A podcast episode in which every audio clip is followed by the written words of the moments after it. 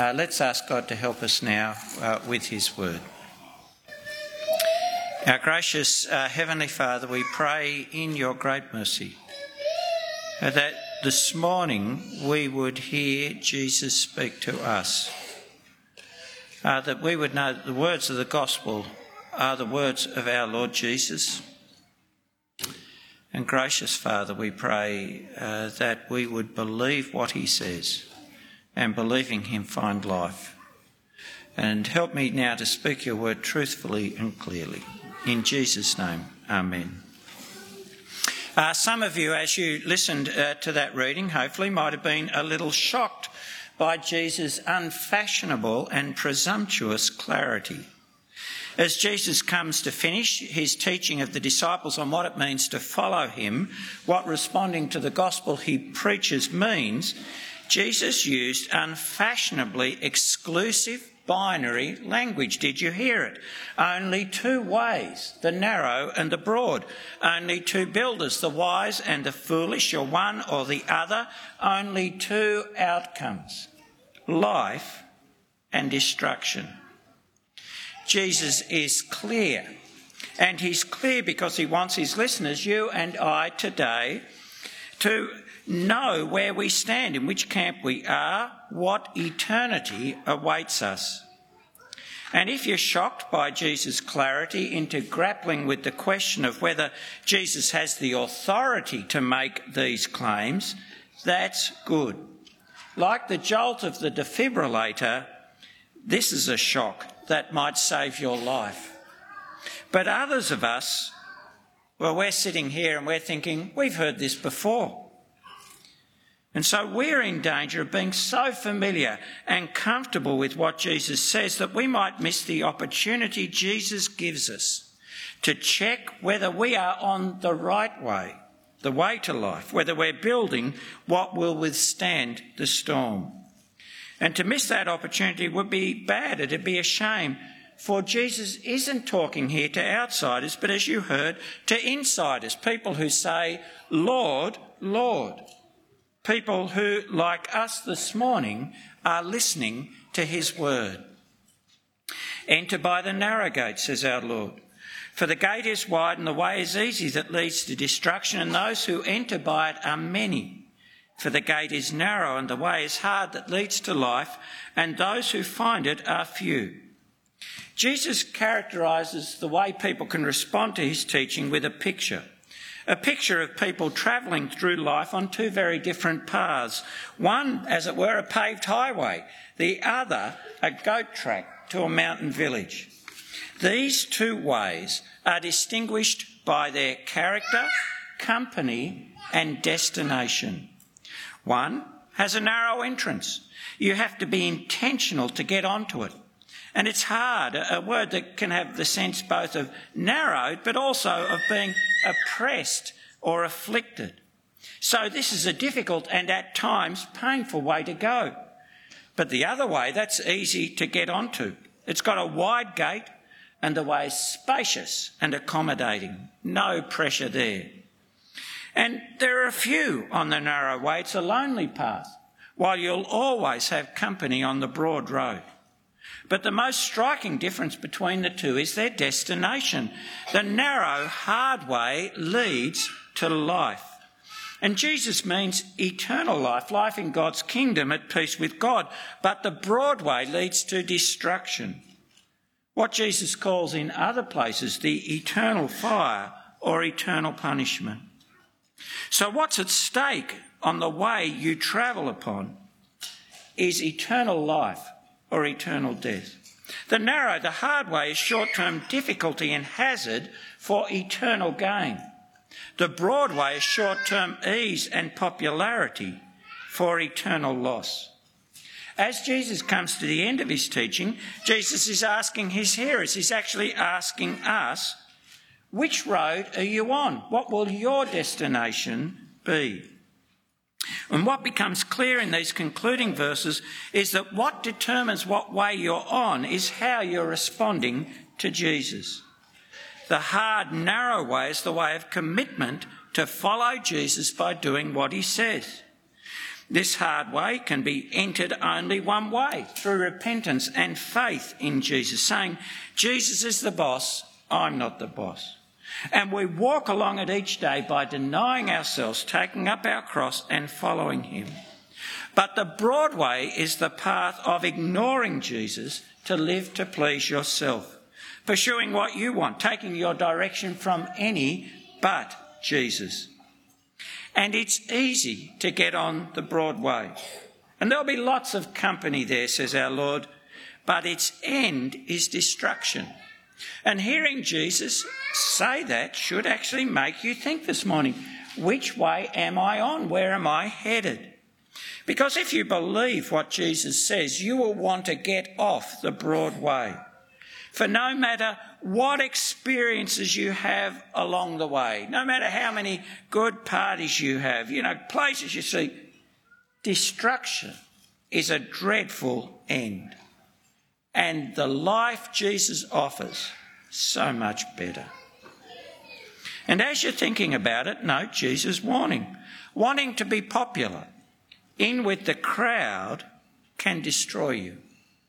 You see, to be a follower, well, you must take what is at times the lonely road. And I know that can be hard. It can be hard at school to be the kid left out, made fun of. But it can be hard to be the person left out, ostracised at work. It can be hard. But only one way leads to life. And the approval of the crowd is not just fleeting and fickle, it will never keep you from destruction. But it's not just wanting to be popular that can derail us on our journey to life, prevent us from getting to our destination. Beware of false prophets who come to you in sheep's clothing, but inwardly are ravenous wolves. You will recognise them by their fruits. Are grapes gathered from thorn bushes or figs from thistles?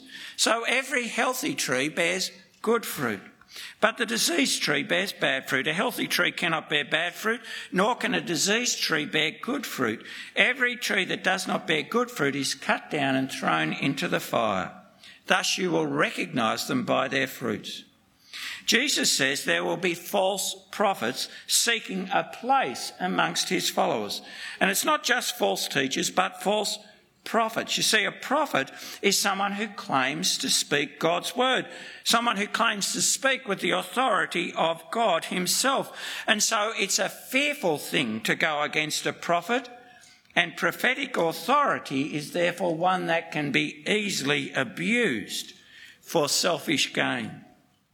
Jesus says that these false prophets will try and appear like one of the flock. They'll be in sheep's clothing. They'll be like one of Jesus' followers on the outside, being intentionally deceptive. For their inner reality is that they're there to satisfy themselves, satisfy their appetites at the cost of the lives of the sheep. Now, this warning against false prophets is made repeatedly in Scripture, and the references are in the outline. And it's not an empty warning. False prophets were present in the Old Testament, present in the early church, throughout history. And today, think of some recent examples. Well, recent in church history terms Joseph Smith, who founded the Mormons, or Mary Baker Eddy, who founded Christians the Scientists. More, more recent. Uh, some of you won't know that, but Del Agnew was a, a prophet operating in evangelical circles, the Tinker Tailor sect in Sydney last century. Uh, but we don't have to go back that far, do we? Think of the people who prophesied Donald Trump's victory. There are false prophets around. And these false prophets look the same on the outside because they're deliberately taking on a disguise. But if that's the case, if they're using the right words and phrases, being in the right places, how can we spot a false prophet? Well, Jesus says it's by their fruit. By their fruit you'll know them because fruit is true to type. You'll recognise them by their fruits. Are grapes gathered from thorn bushes or figs from thistles? Fruit unerringly reveals the kind of tree from which it comes. And the ESV is actually not helpful in going on here and describing trees as either healthy or diseased. The word translated healthy can also mean uh, good, good morally, sound and wholesome. Jesus is saying a good tree bears good fruit. And the word translated disease can also mean bad, unwholesome. A bad tree bears bad fruit. And you see, that's the point. Jesus is talking about the type, not the condition of the tree. Fruit is always true to type. It reveals the kind of tree from which it comes. And Jesus is saying fruit. Someone's observable words and actions and the outcome of their words and actions developing over time reveals the kind of person they are. Now that's true for all of us. Good hearts, hearts given to trusting and obeying the Lord Jesus, bear good fruit. Bad hearts, hearts given to pleasing self and obeying its own desires, bear bad fruit. But Jesus is saying we must apply this truth particularly to those claiming to be prophets, to speak from God. The greatness of their claim to speak from God means they should be subject to greater, more searching scrutiny. Don't just listen to their words, he's saying. You should do that, but look at their behaviour, look at the outcome of their ministry in their lives and the lives of those who listen to them. And as you do that, remember, fruit takes time to develop. You may not be able to tell what kind of person, what kind of tree they are at a first hearing. And so, brothers and sisters, to be safe, to be not taken in, firstly, you have to be in a position to examine the fruit of those who claim to be prophets, who claim to speak from God. And you may have done this uh, over the lockdown, but listening to internet preachers may well put you at a disadvantage in relation to testing their fruit especially if they're in their own ministries and they're trying to solicit your dollars, they will control the flow of information to you, what you can know about them. Following preachers and prophets on the internet, you're just setting yourself up to be deceived. If the person you're listening to is ministering in a normal church setting, well, that's more reliable. There are the normal safeguards and the greater scrutiny and the greater exposure over time in the one context. So you've got to make sure you're in a position to examine the fruit of those you're listening to. And secondly, to be safe, you, you have to actually believe Jesus. Bad fruit, a bad tree, destined for destruction. But people make excuses for those they think are spiritual. You might have heard them. People say, oh, these people are so far above us. They're so close to God. Their experience, their spiritual experience is so much more intense. Oh, they can't be judged by ordinary standards. And you know, that kind of exceptionalism is encouraged by these false prophets. You may have heard Benny Hinn when criticised saying, touch not the Lord's anointed. Don't get conned. Trust Jesus. The simple test. By their fruit you will know them. You know, that would have protected Joseph's, people from Joseph Smith, the founder of the Mormons, who was sexually immoral with multiple women. And it would protect you from the likes of Benny Hinn and Kenneth Copeland, whose worldliness, whose love of money and deceit is obvious. So, if there's a good sure test of whether someone's a false prophet, why are people taken in? Why might you be taken in? Well, it's because false prophets tell people what they want to hear. The roots of our being deceived lies in our own hearts. So, for example, in Jeremiah's day, the false prophets were saying, Peace, peace, when there is no peace. But people listened and rejected Jeremiah's preaching of judgment. They listened because they wanted to believe there would be peace, peace without repentance from their idolatry, and they listened to their own destruction. In the first century church of Thyatira, Revelation 2, the false prophet was teaching, verse 20, My servants to practice sexual immorality and to eat food sacrificed to idols. That is, these prophets, this was teaching them that they didn't need to be different or not too different from their pagan neighbours. They could share in their idolatry. share in their sexual immorality. They didn't need to separate themselves from the larger society in which they lived in terms of idolatry and sexual morality. And, well, that made their lives so much easier, didn't it?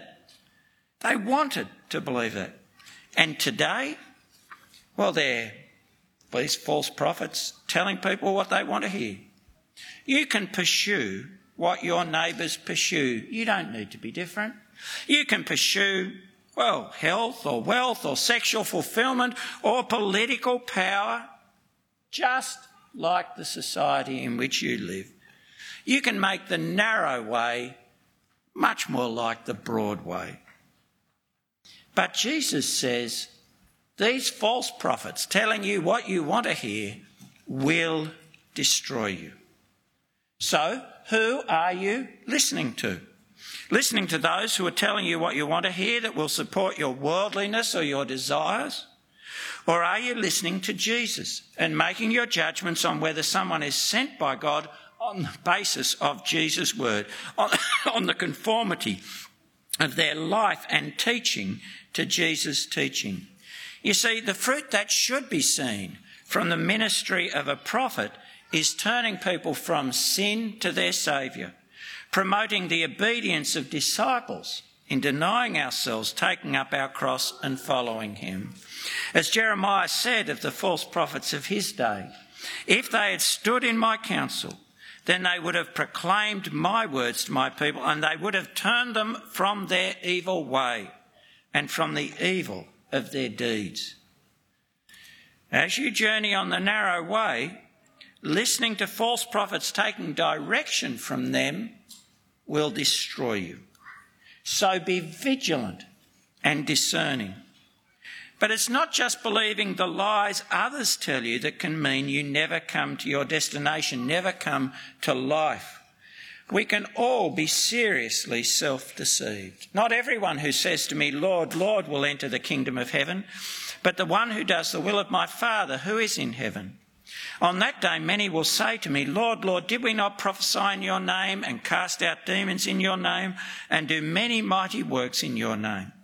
And then I'll declare to them, I never knew you. Depart from me, you workers of lawlessness. Now recognise Jesus is talking about people in the in crowd, isn't he? These are people who call Jesus Lord.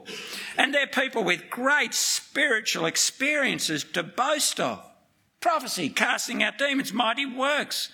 All done in Jesus' name. That is on his behalf, on his mission. But, says our Lord, they were using those experiences as a substitute for genuine obedience a substitute for doing the will of my Father who is in heaven. With all that charismatic activity, they were, says Jesus, still workers of lawlessness. Now, note the authority Jesus claims. He accepts being called Lord, and he says he is the one who utters the final judgment on our lives. He gives the verdict workers of lawlessness. He pronounces the sentence Depart from me. Now, are you surprised that people who prophesy, cast out demons, do mighty works, are you surprised that they could be excluded at the last day? Well, I tell you, if you aren't, they were. And they will be. So, what was their problem? Listen again. Did not we did not we prophesy? Did not we cast out demons? Did not we do mighty works? You see, on that day, the day of judgment, they are looking to self, relying on what they had done. But the Father's will starts with repentance and faith in Jesus, with responding to the gospel.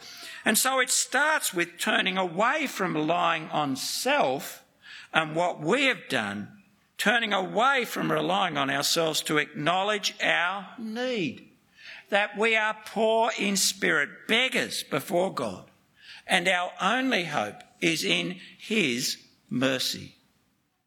Now, that life of repentance and faith that in Jesus that starts with the believing in the gospel then issues in a commitment to take direction from Jesus, to live the life that practices a righteousness greater than the scribes and the Pharisees, that fulfills the law and the prophets.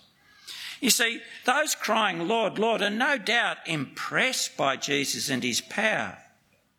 But there was no poverty of spirit. They were pointing to what they had done for Jesus as a reason why Jesus should let them in.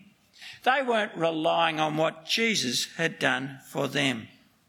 And that reliance on self also showed in the way they lived. They, conti- they continued not doing the Father's will, not governed by Jesus' teaching that fulfilled the law. They continued taking direction from themselves, living lawless lives. And so they were claiming to be followers of Jesus on their own terms, not his. And Jesus says those who follow him on their own terms are no followers of his at all. You see, as believers, we can have all kinds of experiences. But we only ever have one basis for confidence on the last day. And that is that we are known by Jesus. We are called by Jesus. We are found in him. In Paul's words in Philippians 3, that we are willing to suffer the loss of all things, including those things that conferred spiritual privilege. We're willing to suffer the loss of all those things. That in his words, verse 8, I may gain Christ and be found in him, not having a righteousness of my own that comes from the law, but that which comes through faith in Christ, the righteousness from God that depends on faith. See, on the last day, our hope is not relying on our own actions or activity or righteousness, but on Jesus' work for us and his righteousness. And in him, relying on his righteousness, we then live the life that does the Father's will, that becomes like him in his death, saying to the Father every day, Not my will, but yours be done. So Jesus is asking his audience, those who say they're his followers, who are you trusting? Are you looking to your experiences for assurance of welcome on the last day? Placing your confidence in what you have done, what you have done for Jesus? Or are you looking to the Lord and what He has done? And living each day the life of depending on Him, the life of daily repentance and faith. Relying on religious or charismatic experiences and not giving yourself to the will of the Father, not giving yourself to the life of righteousness that exceeds that of the scribes and Pharisees, can lead you to being shut out forever. And so Jesus comes to his final encouragement to embrace life by relying on him, by following him. Everyone then who hears these words of mine and does them will be like a wise man who built his house on the rock. And the rain fell and the floods came and the winds blew and beat on that house, but it did not fall because it had been founded on the rock. And everyone who hears these words of mine and does not do them will be like a foolish man who built his house on the sand. And the rain fell and the floods came and the winds blew and beat against that house and it fell and great was the fall of it. Again, he's addressing those in the in group, those who have gathered to hear Jesus' words. Then it was the disciples and the crowds. This morning, it is us, people who gather to hear his word week by week. And Jesus tells a story to illustrate the difference between two kinds of hearers and the consequences of that difference. So there are those, firstly, those who hear and do. And it is, by the way, hearing and doing. It's not a once off. Hearing and doing is something that we do all our lives that we never stop listening and never stop putting what we hear into practice. So he's talking about those who are hearing and doing. They pay attention, they make the effort, they bear the cost of treading the narrow way, and they enter where they must, responding to the gospel call by repenting, turning back to God and saying, God's King Jesus is now in charge of their lives. That's where listening to Jesus and doing what he says starts. But it doesn't finish there. They go on living by Jesus' word. The words that, well, we've just heard in this sermon. They go on to be people whose yes is yes and no is no, who don't lust after others, who turn away from anger, who are committed to loving their enemies, who forgive, who relate to God their Father in secret, not to impress others, who serve God, not money. They go on living by Jesus' word. And in doing that, says our Lord, they are building what will last because they're building on a sure foundation, the foundation of Jesus' trustworthiness. That's the foundation that withstands the rising floodwater, the power of the storm. And haven't we seen in these recent New South Wales storms how powerful and sudden that flood can be? The wise build to last because they're building on the right foundation. But then there are those who hear and don't do. Could be you this morning. Just forget. Or you're not really paying attention. You're sitting there thinking about lunch or what you'd rather be doing, like the footy, or, or they reckon it's just too much work to think through their life and make the changes needed. They just prefer to get on with what they want without the fuss of thinking about what Jesus says. Or maybe they're sitting there, you're thinking you know better, you know, you admire Jesus, you reckon he's good to listen to, but in your head you're saying, let's face it, sometimes he's just out of touch with reality, loving your enemies. Oh. You know, they're sitting there and listening, appreciating Jesus, but actually they're still in charge. And they've decided that their own judgments and desires are a better guide for living. They're foolish. They build on an untrustworthy foundation, the sand of their own judgment and rule, or the teaching of others that suit them. And when the storm comes, what they built, like sand, just easily washed away. It all goes. Now, we're not told exactly what constitutes the rain and flood, how the foundation we build upon will be tested. It may include the trials of life, the sicknesses or loss of work or relationship failures that show how easily that what we put our trust in, relied upon, can be taken away in a moment. But Jesus definitely has in mind the testing of the last day, the trial of judgment and death that awaits us all. On that day, even though the wise and the foolish were both engaged in the same activity, both building their lives and they've both done it with the same energy and application, their labour will have a completely different outcome. The work of the wise will endure, and the foolish will lose it all. And so, hearing that, ask yourself, which builder am I? As I sit here this morning, am I wise or foolish? Are you trusting in yourself or trusting in Jesus to guide and direct you through life by his word? So that what you put your effort into has enduring fruit, so that you're building what will last. Now, as you're asking yourself that question, wise or foolish, it's actually not hard to tell. Just look at your life and then at Jesus' teaching. Who is directing the character you're developing, the choices you're making, the things you're pursuing? Is it your own desires or Jesus' words? Are you living with God as your Father, depending on Him, seeking to please Him by listening to His Son? Or are you living ignoring God, trying hard not to think of Him, right? Keeping Him out of your life with just a token token here or there, like coming to church on Sunday. What are you, wise or foolish? Well, with that story, Jesus finishes his teaching, and his teaching has an impact on the crowds. The crowds were astonished at his teaching, for he was teaching them as one who had authority and not as their scribes. And that's right, Jesus is taught differently to the official teachers, the scribes, who are always supporting their teaching and judgments by reference to one another. Jesus, by contrast, taught with authority. He expected people to believe and do what he said just because he said it. And the crowds got it right. Jesus does teach with self conscious authority, doesn't he? Think of what we've heard over the last few weeks. He commands people to respond to his gospel preaching. Repent. Oh, yes, it's an invitation, but it's also a command.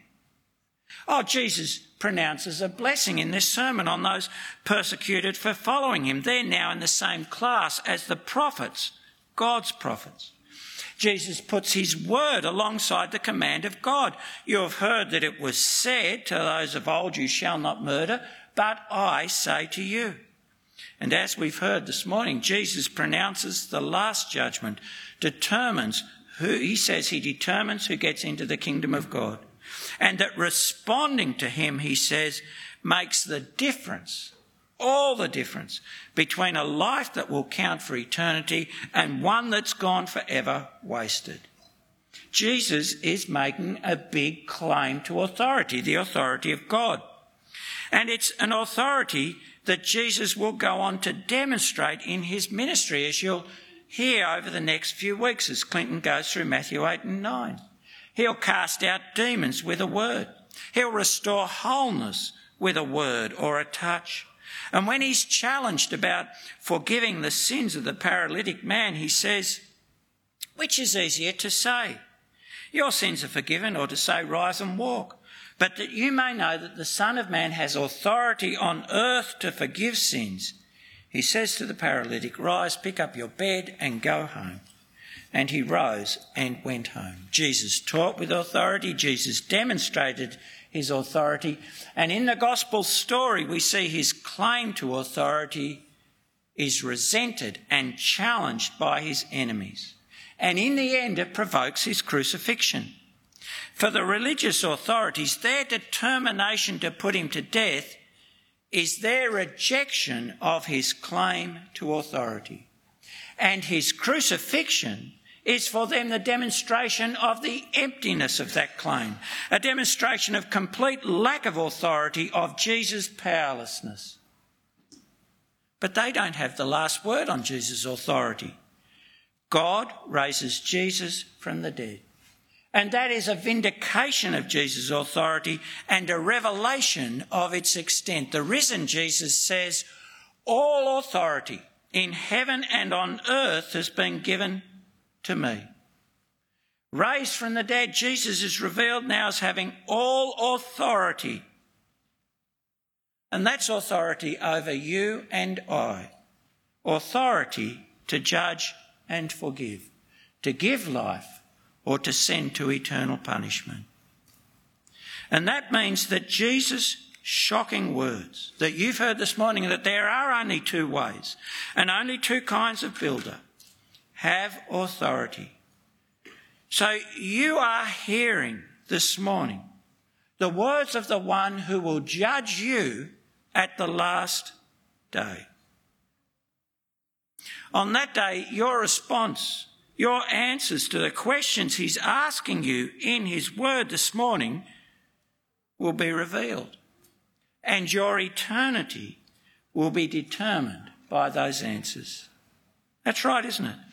That day will reveal which road you've been walking on the narrow, hard way or the broad. It'll reveal who you are listening to Jesus or liars. It'll reveal who you've been trusting Jesus or yourself. It'll reveal whether you were wise because you listened and did, or foolish because you sat here and then ignored Jesus, dismissed what he taught. Now, I hope you feel the weight of that this morning. You should feel the weight of that. You are listening to the one who will judge you at the last day. The words Jesus has spoken that you've heard will determine your eternity. And as you feel that seriousness, don't lose the wonder of what you've heard. Because you've also heard Jesus say that in a world where all must die and face judgment, there is a way to life, to eternal life. That in a world where all our achievements are vanity, are missed, unable to be held on to, lost in death, well, Jesus says there is an opportunity to build what will last by listening to Him and doing what He says.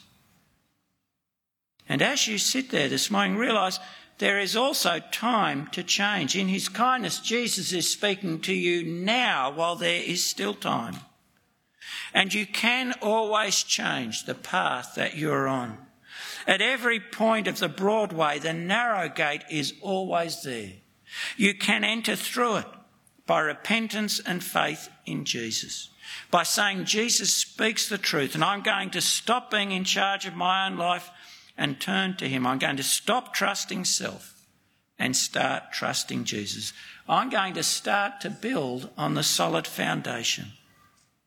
You know, you can do that today. Now, maybe some of you are sensing the importance of what Jesus has been saying, of what you've been hearing, but you're not sure. You don't know enough about him. Don't know, you're not certain about his resurrection. You need time to think. Well, you should decide to find out more, to think more about what you've heard by getting to know more about Jesus. And you can do that by reading a life of Jesus. And the Christianity Explored course that was advertised that starts on the 27th will help you do that. It's reading through a life of Jesus and asking questions about what you've read. And, and you can ask questions about what you've read. And if you know Jesus' words are serious, but you're not sure, you should make sure. Because there's all the difference in the world between life and destruction. So if that's you, enroll in Christianity Explored. Eternity is worth investing time in now. But maybe some of you have heard what Jesus has said today and you want to start on that new way, the way to life. You recognise that up to now you have not been wise, that you've been living foolishly, just going along with the crowd, doing what pleases you. Maybe you've even been sitting here listening week by week, hearing but not doing, instead ignoring and forgetting. But today you're actually convicted that life is found in listening to Jesus and doing what he says, and you want that life, not the destruction you know you deserve. Or perhaps here this morning you recognise that even though you've been around churches a while, You've actually been trusting in your own experiences and not been living Jesus' way, that over time you've allowed lust or dishonesty or pride to take up residence in your heart. You've got a notional commitment, but it's no longer real. Or perhaps you've been listening this morning and recognise that you've been listening to people whose fruits show that they've been false prophets, that you've let yourself been drawn away to desire other things, wealth or power or health, drawn away from the life of a follower of Jesus. If any of those describe you, well, you should act now. You should repent now. Uh, confess your sin. Ask for forgiveness. Ask for the Lord to give you strength and grace to live His way you should act. To not act would be to show that you are foolish. And you can talk with God here and now. And I'll leave space at the end in my prayer for that space for you to talk to God. But it would be a terrible shame to hear and be convicted and not act and know that by that Jesus has pronounced you foolish. But perhaps these are familiar words that you've taken to heart over many years, and you know your feet are continuing on the narrow way. Well, if that's you, hear your Saviour's encouraging words. Don't be unsettled by not being part of the majority.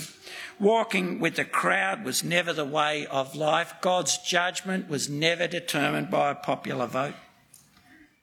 Don't be unsettled. Keep on being alert for liars, testing them by Jesus' truth. Keep your trust in Jesus and what he has done for you, not in your Christian experience or on what in God's mercy you've been able to do in his service. Keep your trust in him and his death for your sin and his faithfulness to his people. And so be like Paul, who relying on Jesus' righteousness says he forgets what is behind and presses on to the goal.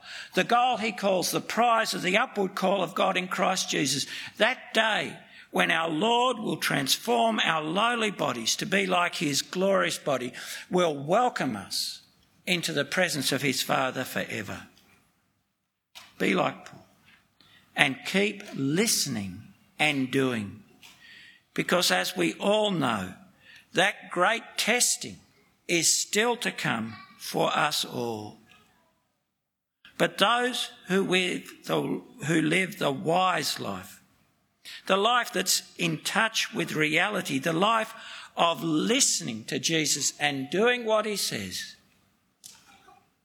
they can look forward to that day, for Jesus has authority. He has all authority. And he says that those who have built their life on his word will find on that day that they have not laboured in vain. They will endure the flood of judgment. They will come to life and life forever. Let's pray. Our gracious uh, Heavenly Father, uh, we just pray for one thing in your mercy. Uh, we pray that each of us would know today that we have heard Jesus speak to us. And that his words are the words of the one who has all authority, the risen King, the one who can judge and forgive. Our Father, convict us of the truth of Jesus' word. Help us to walk on the narrow path, the path of repentance and faith, saying Jesus is the boss and trusting him. Help us to hold fast to the truth. Help us to always have our trust in what Christ has done for us. And please sustain us in being wise. And gracious Father, convicted by the truth, we come to you now uh, with our own thoughts and prayers, our own confession and desire for mercy.